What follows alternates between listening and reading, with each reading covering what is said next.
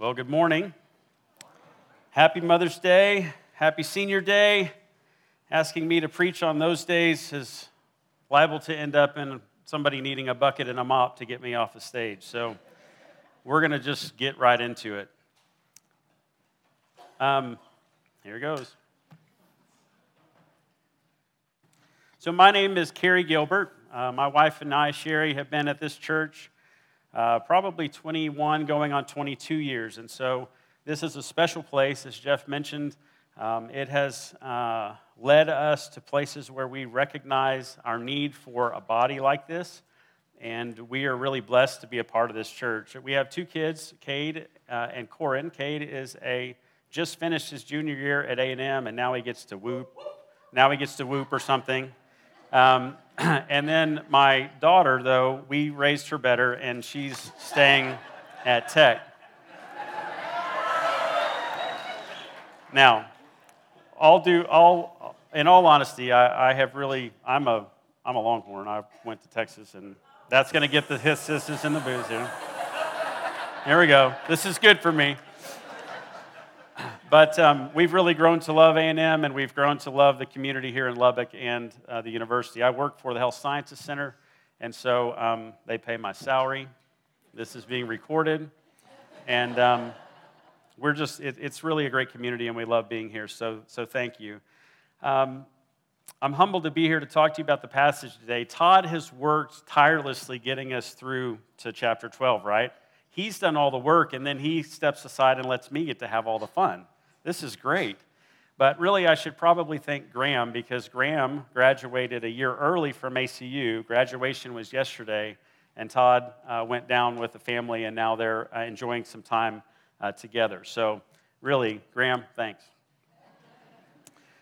So, before we get too far along, uh, let me get out of the way and let's talk to the Lord. Father, thank you for the gift of life that you give us in your Son. I thank you for the songs that we've sung the messages that they had. I thank you for the praise team uh, and their ability to bring us to a place of worshipful thought and prayer. Uh, Lord, I thank you for the gift of life in your Son, for your scriptures, and I pray, Lord, that you would remove distractions from our mind to a place where we can truly hear what you're communicating this morning. Father, we love you. We thank you for all that you bless us with, and it's in your Son's name we pray. Amen. So, we have covered Romans 1 through 11, and it's my privilege to talk through Romans 12. And so, what I'd like to do is just read Romans 12, the passage we're going to cover today, all the way through, and then we're going to come back and hit it uh, verse by verse. So, Romans 12, verse 1 says, Therefore, I urge you, brethren, by the mercies of God, to present your bodies as a living and holy sacrifice, acceptable to God which is your spiritual service of worship. And do not be conformed to this world, but be transformed by the renewing of your mind, so that you may prove what the will of God is, that which is good and acceptable and perfect. For through the grace given to me, I say to everyone among you not to think more highly of himself than he ought to think, but to think so as to have sound judgment as God has allotted to each a measure of faith. For just as we have many members in one body, and all the members do not have the same function, so we who are many are one body in Christ and individually members of one another. Since we have gifts that differ according to the grace given to us, each of us is to exercise them accordingly.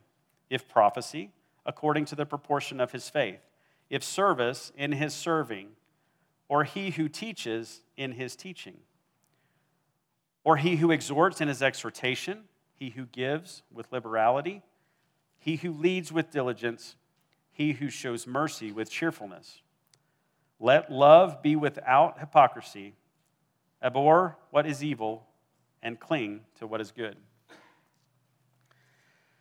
Now, if we look at that first passage or that first verse, it says, therefore.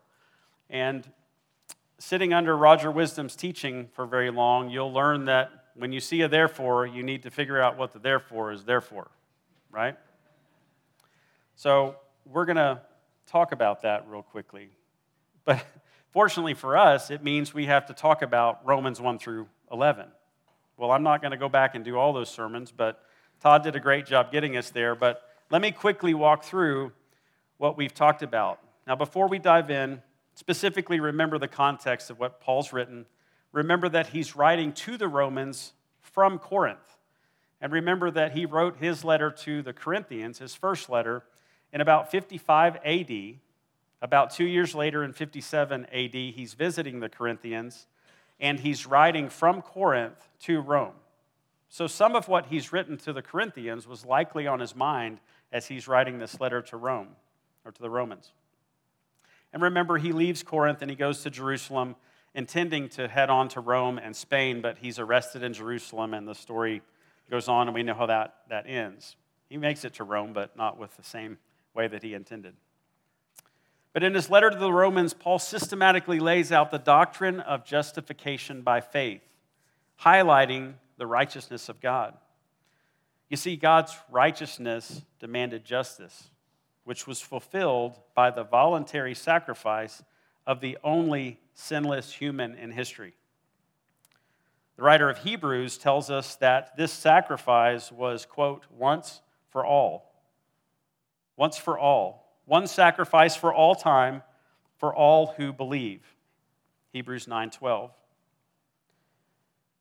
And throughout the first 11 chapters, Paul lays out some of the most foundational doctrines in Scripture. And by way of review, we're going to move through these quickly because we've already covered this ground. In chapter 1, Paul explains the natural revelation of God, the idea that all people know of God through the revelation of nature. He says that it is, quote, evident within them. God's, quote, invisible attributes, his eternal power, and divine nature have been, quote, clearly seen so that unbelievers are, get this, without excuse. All we need to do is look around to see God. However, even though they were without excuse, Paul says in, in uh, 1 24 to 32, he says that God gave them over to their, the lusts of their hearts to impurity, degrading passions, and their depraved mind. And some practice these things, but others simply approved of them. To each his own was the mentality of the first century church. This was society, this was culture, this was the world in Corinth and Rome. Does sound familiar? This could have just as easily been written about our culture today in America. In chapter 2, Paul explains that those of us who judge condemn ourselves. 2 verse 1. He tells the Corinthians, Such were some of you. 1 Corinthians 6:11. He tells us to be careful when we judge because we were there too. But then he goes on to say, "But you were there too, but you were washed, you were sanctified, and you were justified in the name of the Lord Jesus Christ and the Spirit of our God." Praise God. Chapter 3, Paul explains the universality of sin. We've all sinned and fallen short of the glory of God. 323. He talks about justification. We've been justified as a gift by His grace through the redemption which is in Christ Jesus. And he talks about propitiation. Verse 24 of chapter 3 justification was displayed publicly as a propitiation or an atonement or a payment in His blood through faith. Chapter 4, Paul clarifies and explains that justification is through faith alone. There's nothing else that needs to be added. It's not faith plus circumcision, it's not faith plus keeping the law. It's justification by God's grace, grace being unmerited favor through faith alone to the praise of his glory. And if we were justified while we were yet sinners, Christ died for us not because of our merit or our works or our uh, our value, but because of the fact that He loved us. That merit and that favor is given to us because of His love for us. You see, death entered the world through one man, Adam, Romans 5:12. But justification and life is offered through one man, Christ, to all who believe. It's the same message that the writer of Hebrews gives us. Chapter 6 Since we were justified, Paul says, Shall we continue in sin so that grace may abound? If grace is the response of God to sin, should we continue so that we can receive more grace? And Paul's response is, May it never be. He says, Do not let sin reign in your body. Romans 6, 1 and 11. Instead, our bodies are to become our spiritual service of worship. Chapter 12, verse 1. That's our passage today.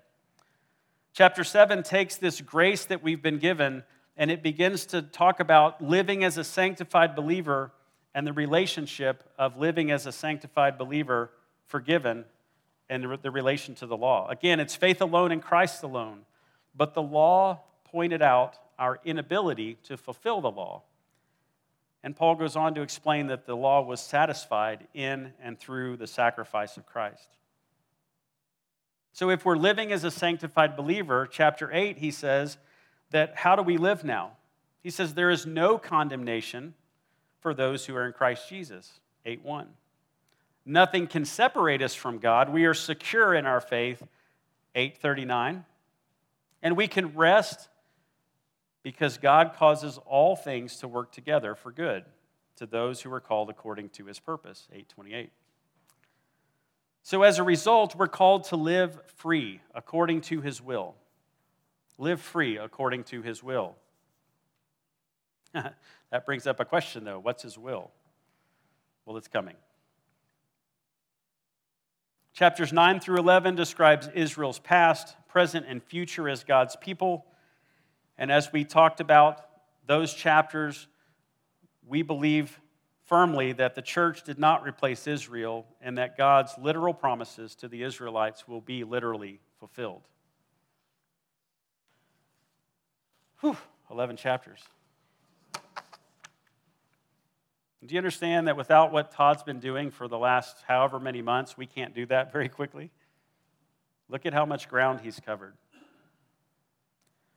Well, let's take a look then at our passage in chapter 12. It says, Therefore, I urge you, brethren, by the mercies of God, to present your bodies as a living and holy sacrifice, acceptable to God, which is your spiritual service of worship.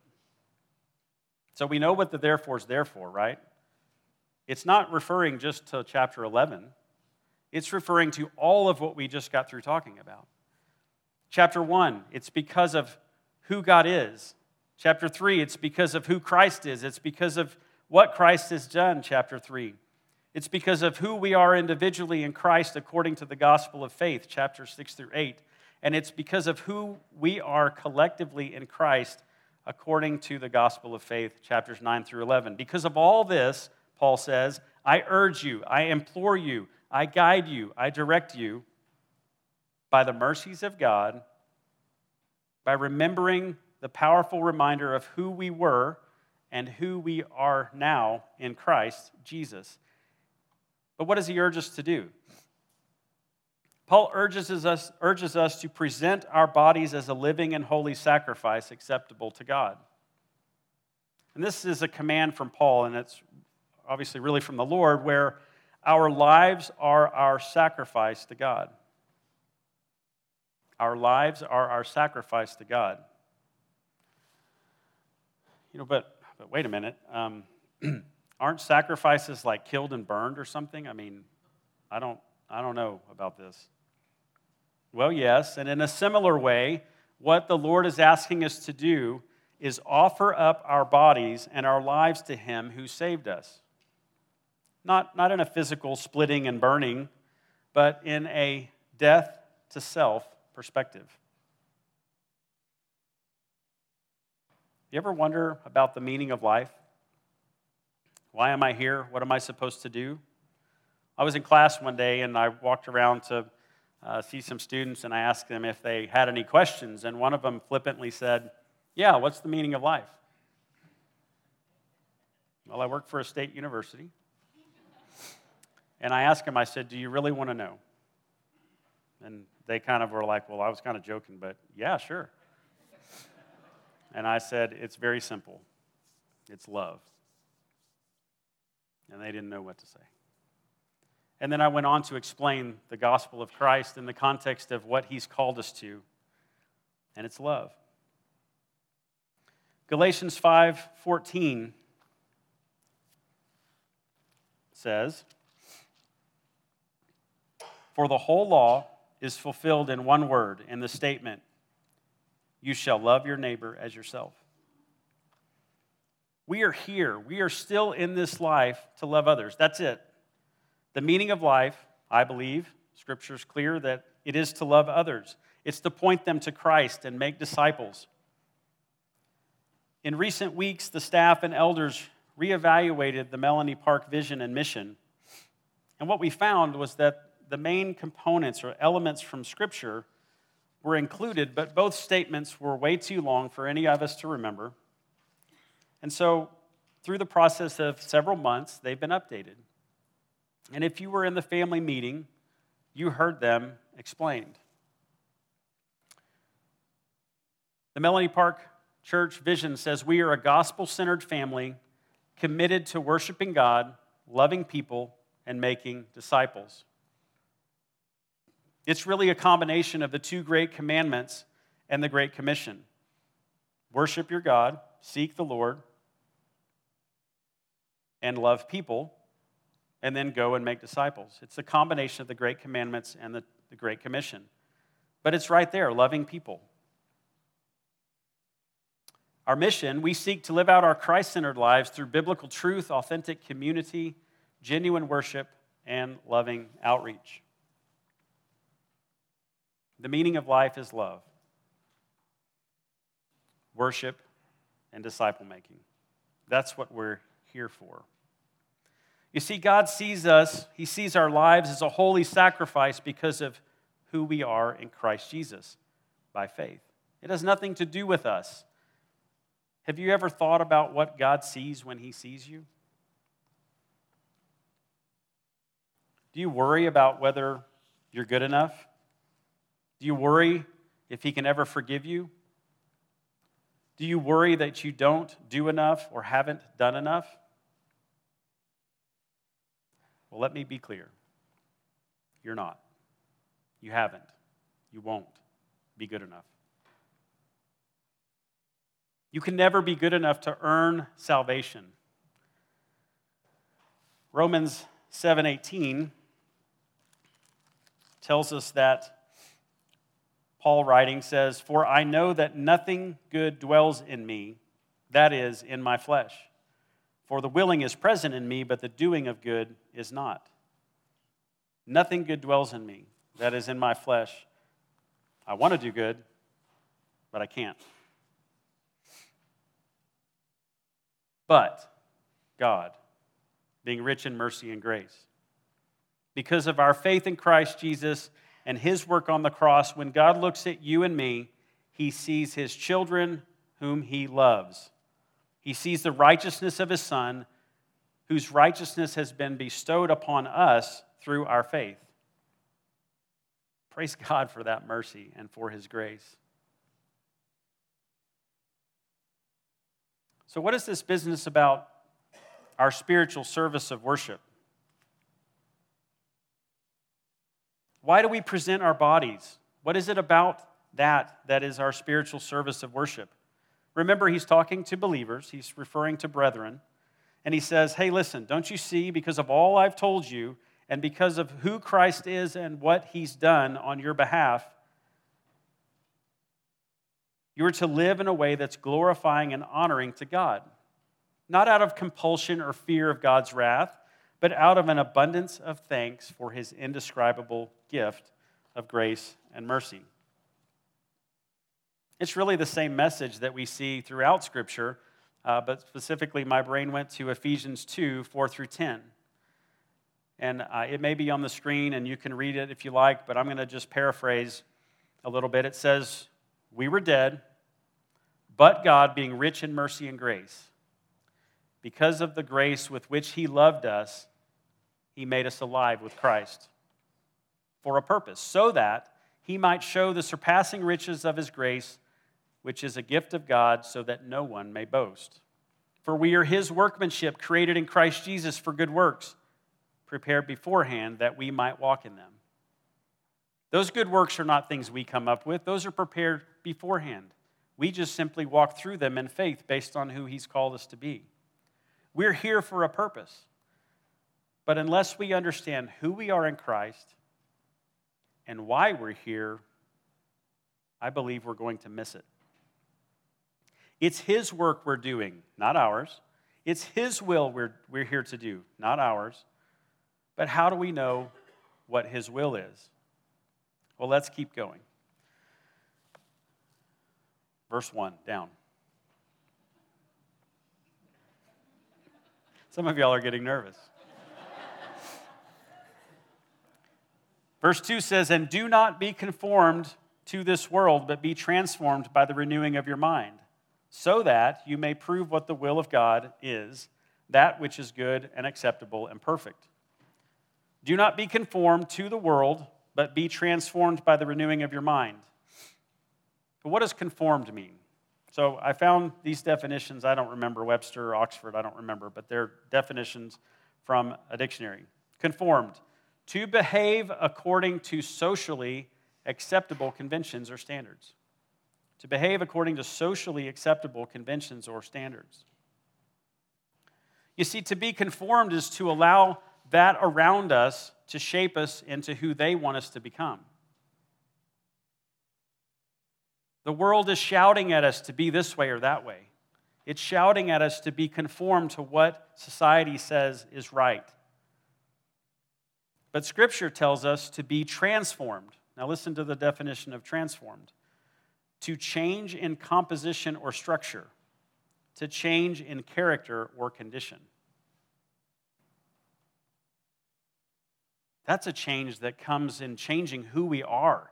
It changes the essence of who we are. It's not to behave a certain way or be one thing and act a certain way, it's to be different. It's to be transformed in the composition or structure of who we are. It's to change our character or condition. But how do we do that? Are we supposed to do that by our own strength? No. 2 Corinthians 5:17 says that because of our faith we are a new creation. The old has gone and the new has come. And if we're in Christ, then we have been transformed in our position before God. We have already been sanctified. We have already been saved based on our faith and trust in Christ Jesus. But we are also in the process of being sanctified. We are in the process of being transformed in our character. And Paul is focusing on our mind. Remember Romans chapter 1, we had a depraved mind that was corrupted by sin and the culture of the world we lived in. We were conformed to what society told us. And our mind is where we start to go wrong. My dad used to refer to it as stinking thinking. Or maybe that was Byron, I don't remember. But Paul is urging us to repent, to turn away from the sin of the world, and to pursue Christ daily, to be sanctified progressively, to grow in faithfulness because of who he is and what he's done on our behalf. But why? Are we just supposed to be better? No, there's a purpose. Let's keep reading. It says, so that you may prove what the will of God is. Well, what's the will of God? You ready? Here it is. The will of God is that which is good and acceptable and perfect.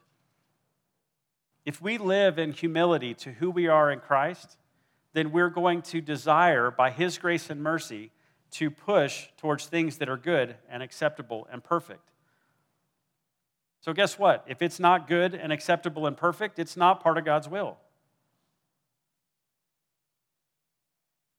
We saw in chapter 8 that all things work together for good. We see in Ephesians 2:10 that the Holy Spirit leads us to the good works prepared beforehand. Those good works that are good and acceptable and perfect. and God can work all things to good. Verse 3 For through grace, for through the grace given to me, I say to everyone among you not to think more highly of himself than he ought to think, but to think so as to have sound judgment, as God has allotted to each a measure of faith. Paul says to everyone, speaking to the brethren, don't think more highly of yourself than you ought to think. Don't be arrogant. Don't be prideful. Don't be self focused. Well, let's think about Paul's first letter to the Corinthians. Remember, he's writing the letter to the Romans from Corinth. So, again, I think Corinth is probably on his mind to some degree. And he wrote that letter two to four years after, or he writes Romans two to four years after he wrote to the Corinthians. And in that letter of 1 Corinthians, he is addressing specifically divisions in the church which stemmed from their arrogance and pride and their lack of growth in understanding the application of the gospel message. They were seeking worldly wisdom, not spiritual wisdom. They were still in need of milk, even though they should have matured to the place and ready for solid food. So 1 Corinthians 3, 1 through 3, 3 says this And I, brethren, could not speak to you as to spiritual men, but as to men of flesh, as to infants in Christ. I gave you milk to drink, not solid food, for you were not yet able to receive it. Indeed, even now, you are not able to. You are not able, for you are still fleshly. For since there is jealousy and strife among you, are you not fleshly? They were still fleshly. They were living in their flesh. They were being conformed to the world. They were seeking worldly wisdom, not spiritual wisdom. And in much the same way, Paul is exhorting the Romans to be humble, not arrogant, but instead to focus on God's will, that which is good and acceptable and perfect, not to seek their own worldly wisdom, but to seek spiritual wisdom. He's begging them to embrace the gospel message and to allow it to transform their minds, to think of the will of God. He says, but instead, think so as to have judgment as God has allotted to each a measure of faith. Well, then Paul changes and focuses not on the individual, but on the body. He says, in this case, we're talking to the local body of believers in Rome. Verses 4 and 5. For just as we have many members in one body, and all the members do not have the same function, so we who are many are one body in Christ, and individually members of one another all members don't have the same function, do they? Each member has a different function or skill or purpose. Remember our Melonie Park mission, which was founded on our values? One of those is authentic community. Jeff mentioned it in his welcome. That value is defined in our values as we believe the church, authentic community, we believe the church is not a place but a family. Our relationship with Christ cannot be separated from our relationships with one another. Therefore, we are devoted to showing mercy, extending grace, and building one another up in love. So, this is the scriptural perspective as we see it related to the body. So, we who are many individuals are collectively one body in Christ, and each one of us has an individual role to play. So if we look at verses 6 to 8, it says, Since we have gifts that differ according to the grace given each of us, each of us is to exercise them accordingly. If prophecy, according to the proportion of his faith. If service, in his serving. Or he who teaches in his teaching. Or he who exhorts in his exhortation. He who gives with liberality he who leads with diligence, and he who shows mercy with cheerfulness. Well, there's a long list of things there that we could spend a lot of time on. But I want to jump to 1 Corinthians 12 because Paul gives us a similar list when he's talking and writing to the, the Corinthians. And I think that this helps us put these, this group of gifts. There's a similar group of gifts that's listed in 1 Corinthians uh, 12, but I want you to listen to the context of what the gifts are for, okay? So, 1 Corinthians 12, verse 7 says, But to each one is given the manifestation of the Spirit for the common good. Each one of us who have put our faith and trust in Christ have been given the Spirit, the Holy Spirit. And the Spirit has given us these gifts, whatever they might be, to glorify ourselves. No, that's not what it says. Just seeing if y'all are paying attention. It says that it's given to us for the common good. It's not given to us for individuals, it's given to us for the common good. He continues in verse 12 For even as the body is one, and yet many members, all members of the body, though they are many, are one body, so also is Christ.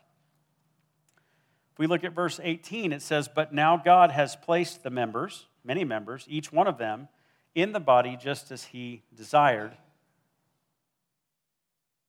Verse 25 and 26, so that there may be no division in the body, but that the members may have the same care for one another. And if one member suffers, all the members suffer with it. If one member is honored, all the members rejoice with it.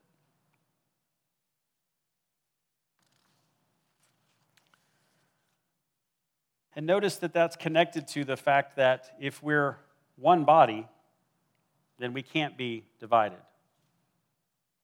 And yet, that's the whole purpose of him writing to the Corinthians, is the division that existed. And I believe those same types of divisions still exist. It's, it's obvious.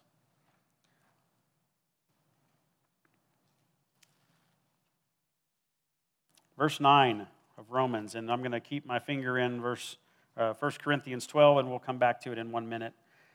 Verse 9 of uh, Romans 12 says, Let love be without hypocrisy. Abhor what is evil, cling to what is good.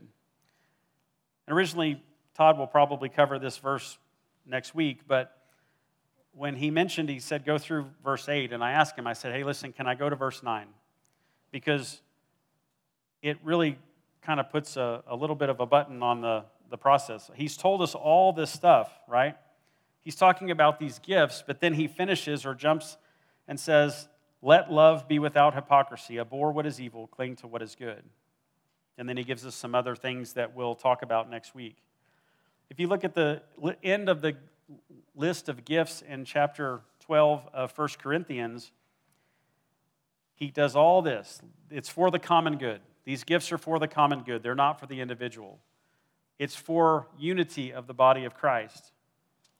And you can imagine the, the, the, reason he's talking is that the Corinthians all wanted to have the better gift, right? Well, I'd rather have tongues. Well, I'd rather have prophecy. Well, I'd rather have whatever. That's not the point.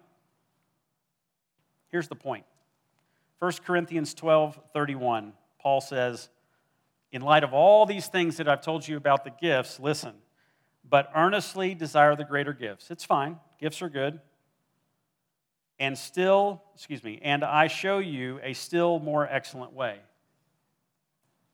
And then he goes into what we commonly refer to as the love chapter.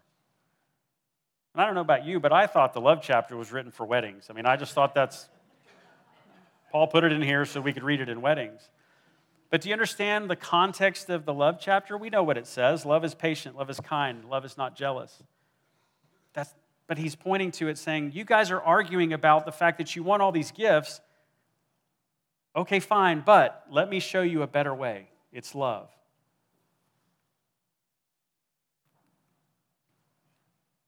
So, if we're to love one another, where does it come from? Do I have to give it away? Do I have to muster it up? Do I have the love that my wife needs? Do I have the love that my son and daughter needs? What about the love that I'm to give to my friends and coworkers? Maybe some of them I don't really like all that much. It's hypothetical.